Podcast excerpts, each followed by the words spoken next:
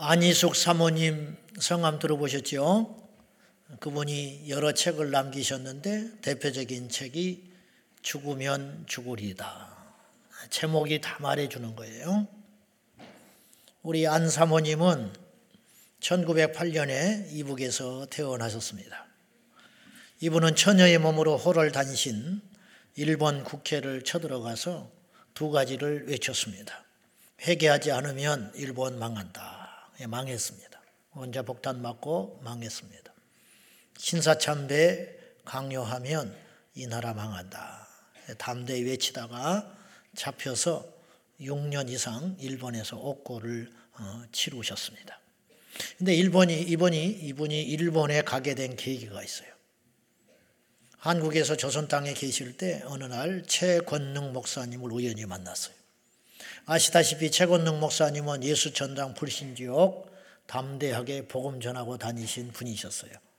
지금 이 시대에도 그렇게 복음 전하는 게 어렵습니다. 근데 그 당시에는 오죽했겠습니까?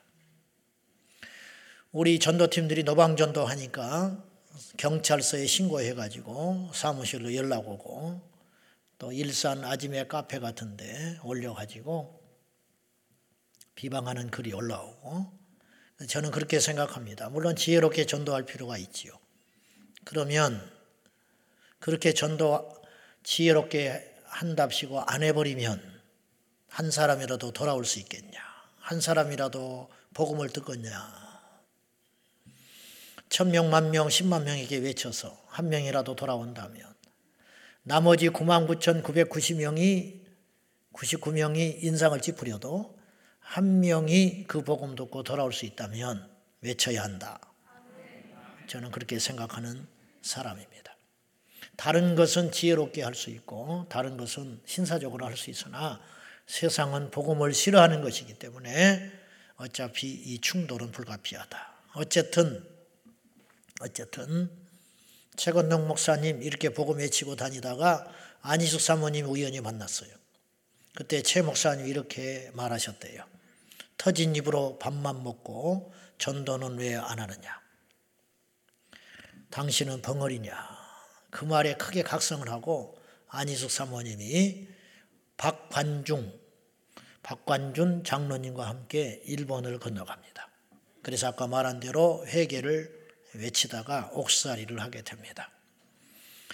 일본에서 옥살이 할 때에 그 같은 감옥 안에 미쳐서 날뛰는 여인이 하나 있었어요. 이 여인은 17살에 돈에 팔려 나이 많은 늙은이한테 시집을 가가지고 학대를 받다가 그 노인을 살해한 죄로 사형을 언도받은 만주 여인이었습니다. 만주태생의 이 여인이 정신이 나가버렸어요. 미쳐가지고 옥살이도 제대로 못해요. 소리에 소리 고래고래 질러 대니까 착고를 채워도 안 되고 이불 봉해도 안 되니까 이 여인을 사형 언도 받은 이 여인을 홀로 독방에 집어넣었는데 안희숙 사모님이 그 감옥에 같이 넣어달라고 부탁을 합니다. 간수들이 낄낄거리면서 미친년 또 하나 나왔다. 그래가지고 둘이 넣어놓으면 어떤가 보자 하고 넣어줬습니다. 들어간 날부터 안희숙 사모님은 금식합니다. 금식하며 기도하며 식음을 전폐하고 소리 질러대고 정신 나간 이 여인을 품고 저녁마다 울면서 기도해 줬습니다. 당신의 먹을 걸 나눠주면서 입을 벌려서 숟가락에 밥을 떼어 먹여주고 얼어붙은 동상에 불어 터진 발을 자기의 가슴에 담아놓고 밤새껏 기도하고 녹여주고 이 사랑을 베풀면서 안희숙 사모님은 다음과 같은 고백을 하나님께 드리게 됩니다. 주님의 사랑이 이토록 큰 줄은 미처 몰랐습니다. 쓰레기 더미에 내다 버린 한 영혼을 당신의 사랑은 이토록 다시 살리시고 구원해 주셨습니다. 저는 또 한 번 이 엄청난 사랑을 더 많은 사람들에게 전하기 위하여 주님을 따라서라면 죽는 데까지 따라가겠습니다. 그렇게 결심을 했다고 해요. 이 만주 여인은 사형 언도를 받아 죽을 여인이었지만 그 여인의 영혼은 예수님께서 구원해 주셨습니다. 그래서 이제 죽기 직전에 정상이 됐어요. 그 사랑으로. 그래서 죽기 직전에 사형에 사형장에 이슬로 사라지기 전에 안희숙 사모님에게 이렇게 고백하고 천국 갔습니다. 언니 하늘나라에서 다시 만나 영원히 헤어지지 맙시다. 그리고 갔어요. 이 안희숙 사모님이 일본에 오게 갇히기 전에 조선 땅에서 신사참배 거절하다가 옥살이를 하게 됩니다. 그래서 평양경찰서 유치장에 갇혔는데 하필 그 건너편, 감옥 마주보는 건너편에 주기철 목사님이 잡혀와 계셨어요. 근데 당시 제수들한테 말을 못하게 강제로 말을 못하게 그만이 대화를 못해. 근데 손짓발짓 하면서 두 분이 입모양으로 대화를 하기 시작했습니다. 손가락으로 대화를 하면서 주 목사님께 목사님 얼마나 힘드시고 아프십니까? 모진 고문을 너무 많이 당해가지고 그렇지 않아도 약하신 분이 너무 안쓰러워서 안식 사모님이 그렇게 여쭤봤어요. 그랬더니 주 목사님이 이렇게 답이 왔어요. 나는 사람이 이렇게 아프다는 것을 여기 와서 절감하고 있습니다. 얼마나 두들겨 맞고 채찍을 맞았는지 이렇게 아픈 줄을 사람이 이렇게까지 아플 수 있구나라는 것을 여기 와서 느끼고 있다고. 그런데 주목사님이 그랬어요. 그런데 이 불충한 종은 너무너무 주님 앞에 부끄럽게도 눈만 감으면 먹을 것이 아른거립니다. 예수님이 보이고 십자가가 보여야 되는데 눈을 감으면 먹을 것이 아른거리니 나는 불충한 종입니다. 그렇게 고백을 했어요. 안희수 사모님이 목사님 뭐가 그렇게 듣고 드시고 싶으십니까? 뭐가 제일 생각나십니까? 그랬더니 내가 원래 쑥갓을 좋아하고 쑥갓을 먹고 싶어 죽겠는데 소고기 잘 구워가지고 거기다가 쑥갓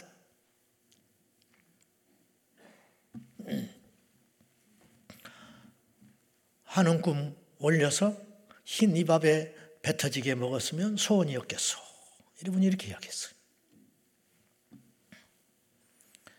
그럼 목사님, 목사님은 여기서 만약에 하나님이 나가게 하시면 뭘 하고 싶으세요?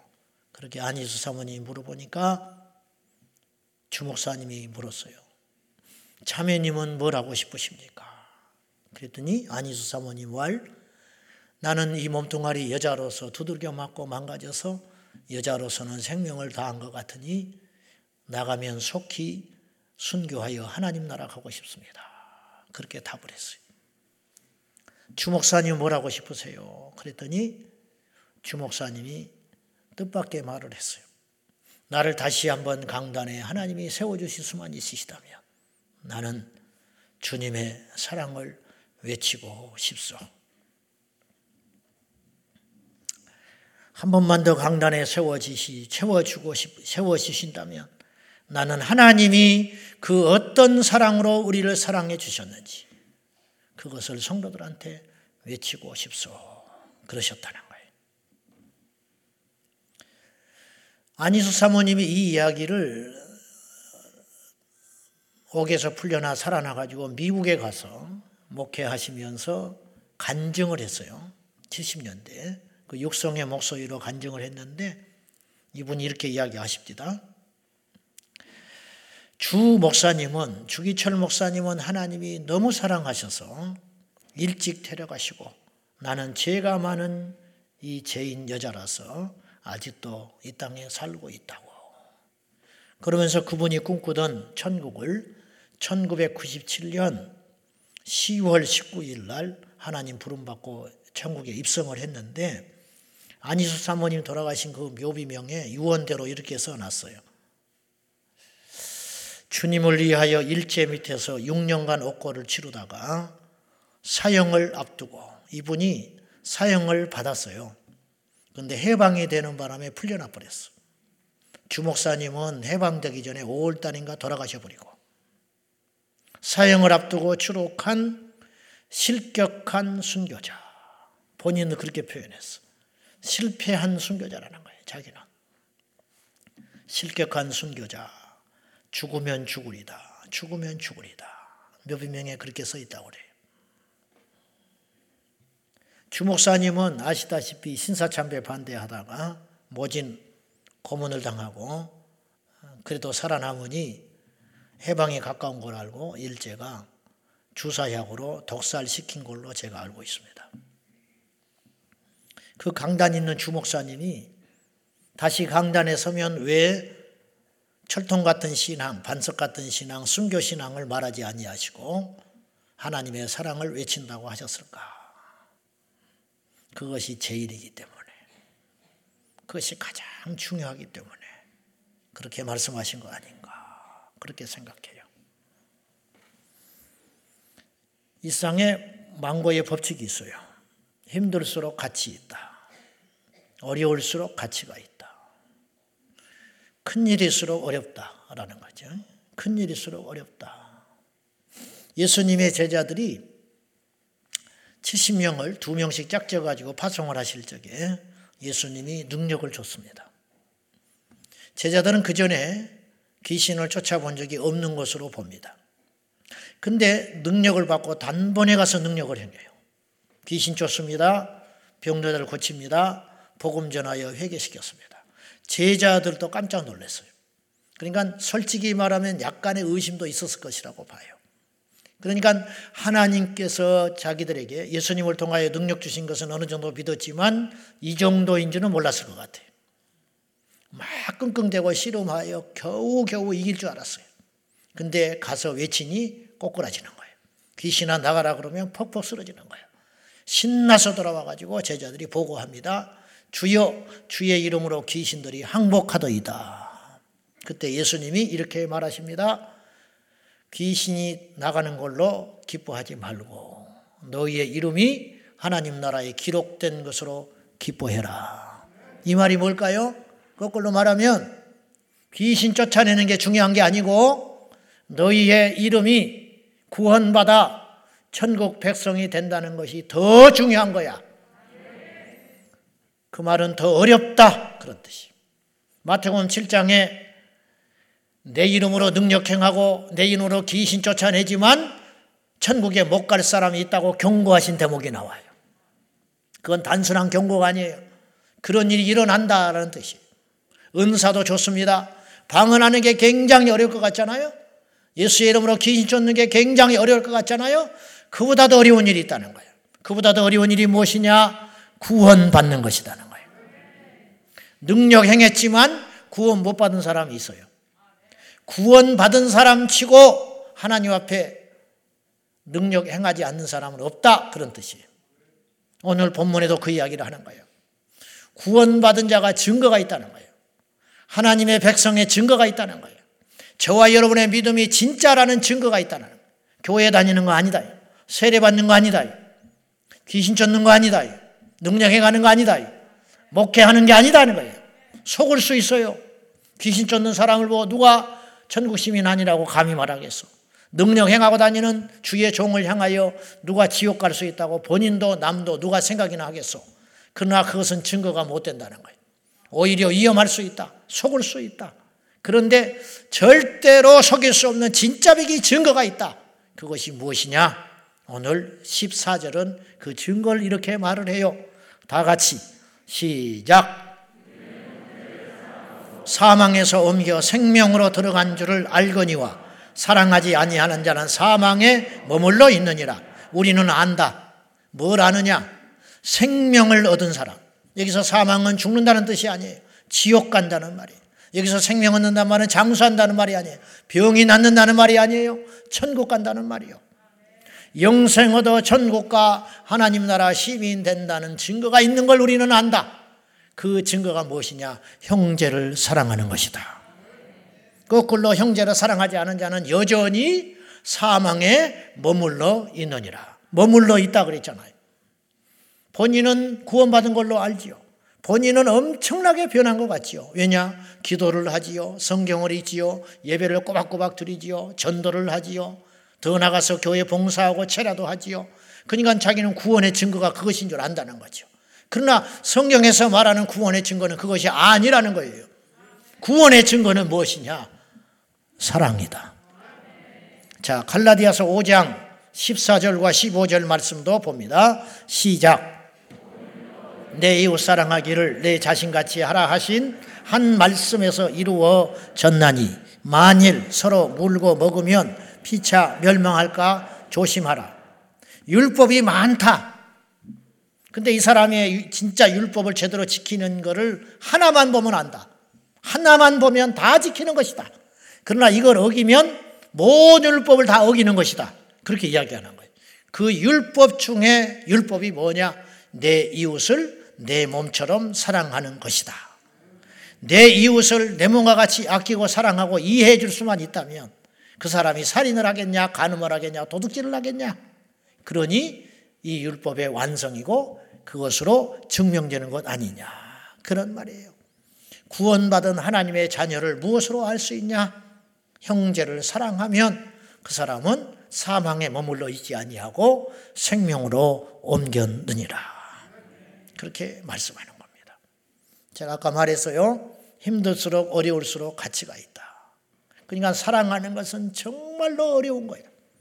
근데 이 어려운 걸 해낸 사람이 있다면 다른 것은 다 할 수 있다 이런 뜻이. 다른 것은. 어떤 사람의 가치와 보수와 대우는 얼마나 위험하고 얼마나 큰 일인가에 따라서 달라지는 거예요. CEO가 경영자가 책상에 앉아서 가만히 앉아 있는 것 같지만 1년에 수백억씩 연봉을 가져간다. 그러나 불만 갖는 사람이 하나도 없어요. 왜냐? 그 사람은 그만큼 중요한 일을 하고 있기 때문에. 스포츠 운동 선수들 중에 1년에 3천만 원 받는 사람도 있고 1년에 500억 받는 사람도 있어요. 똑같은 사람인데 그 가치는 어디에서 매겨지느냐. 이 사람은 500억짜리인 거예요. 이 사람은 3천만 원짜리인 거예요. 사람을 이렇게 표현해서 안 된 말이지만 그렇다 그런 뜻이에요. 제 아는 장로님이 우리나라에서 다섯 손가락 안에 들어가는 전기 기술자예요. 이분은 특별한 기술을 갖고 있어요. 보통 전기를 수리하러 가면 전기를 내려버립니다. 위험하니까. 그리고 수리를 할 수 있죠. 그러나 이분은 전기를 내리지 않고 수리, 수리할 수 있는 분이에요. 발전소 큰 기업체 뭔가 고장이 나서 전기를 내려야 되는데 내리면 전기, 공장이 올 수도 없, 발전소가 올 수도 없되면 수십억, 수백억씩 소원해가 나요. 그러니까 이분은 전기를 안 내리고 수리를 해주는 분이에요. 근데 220볼트, 100볼트가 아니에요. 수천 볼트 흐르는 전기를 이분은 파워를 끄지 않고 거치는 분이라는 거예요. 우리나라에 몇 명 안 되는 사람이에요. 그래서 이분은 밤이야 낮이야 연락 오면 출장 나가요. 그러면 나가는 순간부터 오는 날까지 시간까지 권사님은 기도를 쉬지 못해요. 너무 위험하니까. 근데 이분이 하룻밤에 가서 땀을 참 뜨르고 긴장하고 누가 옆에 오지도 못해 혼자 그 작업을 하고 하룻밤 사이에 몇 천만 원씩 벌어요. 누가 볼 때는 대단한 일 너무 뭐 하룻밤 치고 어떻게 몇 천만 원씩을 버나 그러지만 회사에서 엎드려서 돈을 줍니다. 왜냐? 수십억, 수백억 손해볼 거 해결해 줬으니까. 이 권사님의 소원이 내 남편 장로 불의의 사고로 돌아가지 않기를 위해서 기도했습니다. 다행히 하나님이 사고로 당하지 아니하시고 데려가기는 했지만 아무튼 그렇더라. 무슨 말이냐? 신앙도 마찬가지. 영적 세계도 마찬가지. 힘들수록 그것이 능력입니다. 그러면 힘든 것 중에 힘든 게 뭐냐? 사랑하는 것이다. 특별히 나와 맞지 않는 사람을 사랑한다는 것은 산 순교자만이 할 수 있는 일이라는 거죠. 안희숙 사모님이 감옥에서 나오기를 위해서 기도하는 건 쉬우나 그 미친 여자를 끌어안고 섬긴다는 것은 자기 코도 석자인데 그래서 그 능력이 그 사랑의 능력이 이 여인을 친다고 바뀌며 이 여인을 의사가 고칠 수 있겠는가? 사랑이 그렇게 능력이 있기 때문에 이 여인을 온전케 하는 힘이 되었다라는 뜻입니다. 제 아는 분이 교회 안에서 오해받아가지고 도둑으로 몰리고 이단으로 몰려서 큰 고통을 받게 됐다고 그래요. 근데 이 말이 도대체 어떻게 된 일인가? 따져봤더니 밤낮으로 자기 집에 드나드는 자기 형제 같은 자매가 자기를 그렇게 비방했다는 걸 알고 큰 충격을 받았어요. 어떻게 이럴 수가 있을까? 분하고 힘들고 억울해서 교회도 못 가겠더래. 그래서 집에서 주저앉아서 통곡을 하면서 울기 시작하고 애통하기 시작했는데 나중에 정신을 차려보니까 17시간을 기도했더래. 17시간 동안을 애통을 하고 기도를 하고 그랬더니 밉던 그 영혼이 불쌍해지기 시작하고 나중에는 사랑할 수 있는 데까지 가더랍니다. 근데 17시간을 뒹굴고 기도하고 일어났더니 하나님께서 자기에게 어떤 응답을 주셨느냐? 그날 이후로 지금까지 한 명도 미운 사람이 없어졌다는 거예요. 여러분, 미운 사람을 못 만난 게 아니에요. 여기서 우리가 잘 생각해 봐야 돼요. 미운 사람을 안 만난 게 피하게 하신 게 아니라 믿고 거칠고 힘들고 도무지 감당할 수 없는 사람이 숱하게 많았겠지만 하나님의 사랑이 하나님의 능력이 이 집사님을 바꿔서 미운 것이 믿게 보이지 않고 나쁜 것이 나쁘게 보이지 않고 거칠고 힘든 사람이 그렇게 보이지 않으니 이것이 거듭난 증거 아니겠습니까? 예수님의 눈에는 모든 사람이 불쌍히 보였어요. 가론 유다도 불쌍히 보였어요. 현장에서 가늠하다 잡혀온 여인도 믿게 안 보이고 어리석어 보이지 않게 보이고 불쌍해 보이셨다. 그래서 정죄하지 않으셨어요. 우리 교회에서 누가 바람피다 들키면 그 사람 우리 교회 못 다녀요. 나도 그 사람 못 볼 것 같아. 그러나 예수님이라면 어떻게 하겠냐. 여러분, 교회는 누구를 밀어내는 것이 아니야. 교회는 누구를 추방하는 것이 아니라고요. 교회에서 쫓아내면 어디로 간단 말이에요, 이 사람이. 우리 교회가 누구를 품지 못하면 그 사람은 어디로 가란 말이에요? 도대체. 지옥밖에 더 있습니까? 그 교회에서 쫓아내니까 신천지를 가는 거야. 신천지가 미혹해서 데려가기도 하지만 교회에서 사랑으로 품지 못하니까 방황하고 헤매고 다니다가 거짓 사랑에 속아가지고 방글방글 웃으면서 접근하니까 홀딱 빠져가지고 하나님의 교회로 넘어가고 신천지로 넘어가고 여호와 증인으로 넘어가고 여호와 증인 결혼식 하면요 온 교인이 가요. 온 교인이. 이단이니까 결탁을 하려고 못 빠져나가게 하려고. 애기 낳다. 산후조리 다 해줘요. 그들의 목적은 분명히 잘못됐지요. 그러나 그 사랑이 진짜처럼 보일 때가 있다는 거지 우리는 왜 진짜 복음을 들었는데 가짜로 살고 저 가짜들은 가짜인데 진짜처럼 믿고 있냐 이 말이에요. 큰 문제지요. 큰 문제. 어떻게 사랑할까? 말로서 사랑하는 것도 만만치는 않아. 여러분 밖에 나가다가 처음 본 사람 보고 형제님 사랑합니다. 그러면 그 사람이 미친 여자구나 그런다고. 미친 여자구나. 사람들은 우리의 말을 원하는 게 아니야. 김장하면 옆집 아파트 문 앞에 김장 한 포기 갖다 놓는 것이 사랑이다 이 말이에요. 엘리베이터에서 만나가지고 깝죽거리면서 사랑한다 사랑한다 백날 떠들어봤자 필요 없어. 김장 한 포기만도 못해. 형제들아 혀로만 사랑하지 말고 행함과 진실함으로 하라. 어느 성경에 그렇게 말하고 있어요. 오늘 항존직 임직 예배입니다. 마지막이 아니요. 임직 받고 끝나는 게 아니요. 이제 학교 입학한 거예요. 앞으로 할 일이 많습니다. 기도도 더 열심히 해야 되고 예배도 더 모범이 돼야 되고 봉사도 더 열심히 해야 됩니다. 그러나 그보다 더 힘들고 가치 있는 일이 하나 있으니 사랑하십시오. 사랑하면 됩니다. 믿음과 소망, 사랑은 이 세 가지는 항상 있다. 근데 천국에까지 가는 것은 사랑밖에 없어요. 여러분, 믿음이라는 것은 천국 가기 위한 방편이에요. 천국 가서 믿음이 무슨 필요가 있어요? 이 세상에 믿음이 필요한 이유는 불신의 세상이기 때문에 필요한 거예요. 천국에 가서 누구를 의심할 수 있겠어? 소망 이미 이루었는데 소망이 무슨 필요가 있어요? 우리에게 소망은 천국인데. 그래서 믿음과 소망은 이 땅에서만 존재하는 거예요. 그러나 사랑은 천국까지 가는 것이다 이 말이에요. 천국에 사랑이 없다면 사랑이 아니죠. 지옥에 사랑이 있다면 그것은 지옥이 아니지요. 교회에 사랑이 없다면 그건 그리스도의 공동체가 될 수 없는 것이지요. 능력도 있습니다. 열심도 있습니다. 힘도 있습니다. 재정도 있습니다. 사랑도 있습니다. 은사도 있습니다. 그러나 사랑이 없다면 무슨 필요가 있겠어? 다 없어요. 아무것도 없어. 그러나 사랑은 있어. 그러면 주께서 우리를 천국으로 데려가신다 이런 뜻입니다. 미워하지 말라. 미워하면 그 사람, 미움 당하는 그 사람이 죽기 전에 내가 먼저 죽는 것인 줄 알고 내가 누군가를 미워한다는 것은 그 사람의 잘못이 커서가 아니라 내 사랑이 부족한 줄 알고 철저히 회개해야 할 것입니다. 어느 목사님이 교회에 부임했어요. 첫 주에 설교합니다. 서로 사랑하시오. 성도들이 울었어요. 큰 은혜를 받았어요.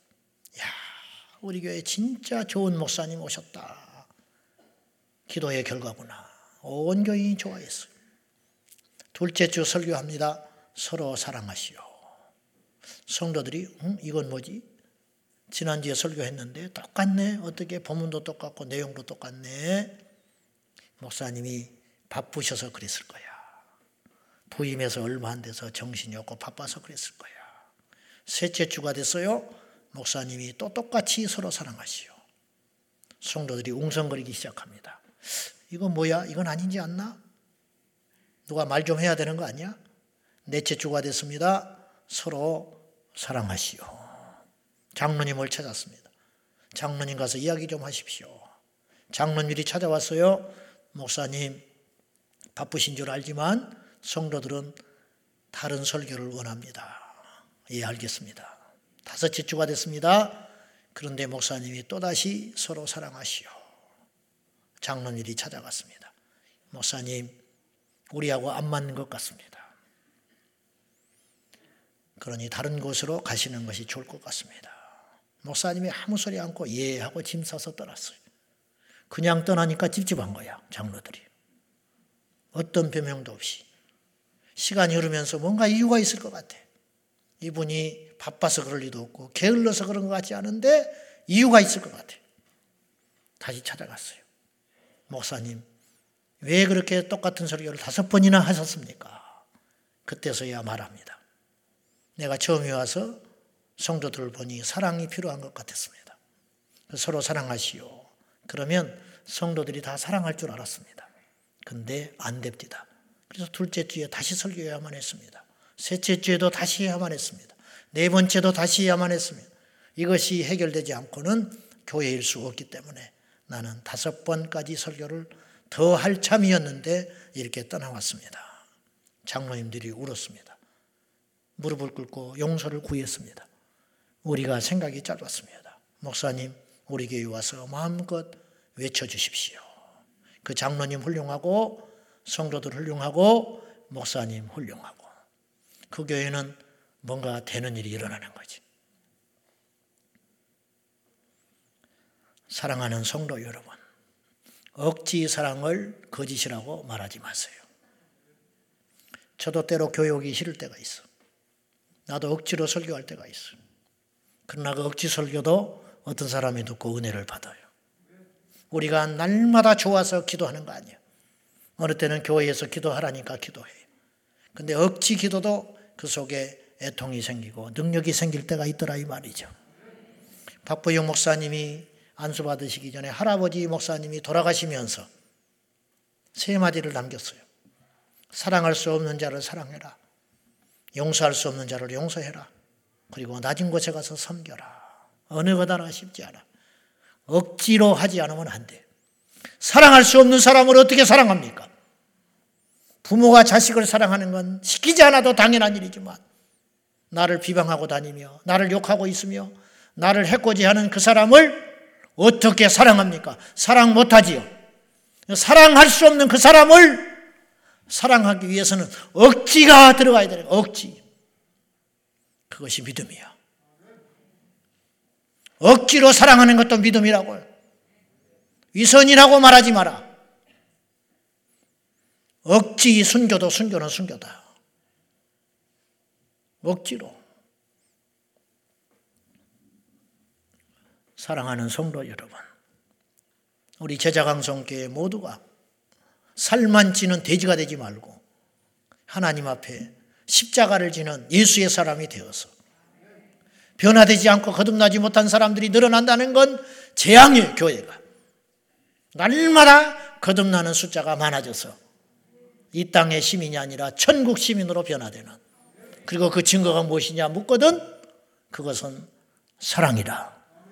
우리가 말하지 않아도 사랑이라는 것은 말로서 전해지는 게 아니고 진실함으로 전해지는 것이니 우리 모두가 더욱 이 시간에 입술과 혀로만 사랑하는 자가 아니라 행함과 진실함으로 사랑하여 예수 그리스도의 자녀됨의 증거를 온 땅에 드러내는 주님의 사람들 되시기를 축복합니다. 하나님 아버지, 저희를 불쌍히 여겨 주십시오. 하나님이 우리를 사랑해 주셨건만 우리는 누구를 사랑하지 못합니다. 이해할 수 있는 사람만 이해하고 사랑할 수 있는 만 사랑하고 미워하는 자는 여전히 미워하고 시기하고 질투하는 자는 여전히 시기하고 질투하면서도 우리는 예배한다는 이유로 세례를 받았다는 이유로 교회에 정기적으로 출석한다는 이유로 하나님의 자녀라고 착각할까 싶습니다. 이 착각에서 헤어나오게 하시고 진실한 예수님의 사람으로 사랑의 증거가 드러나게 하여 주시옵소서. 예수님의 이름으로 기도 올리옵나이다. 아멘.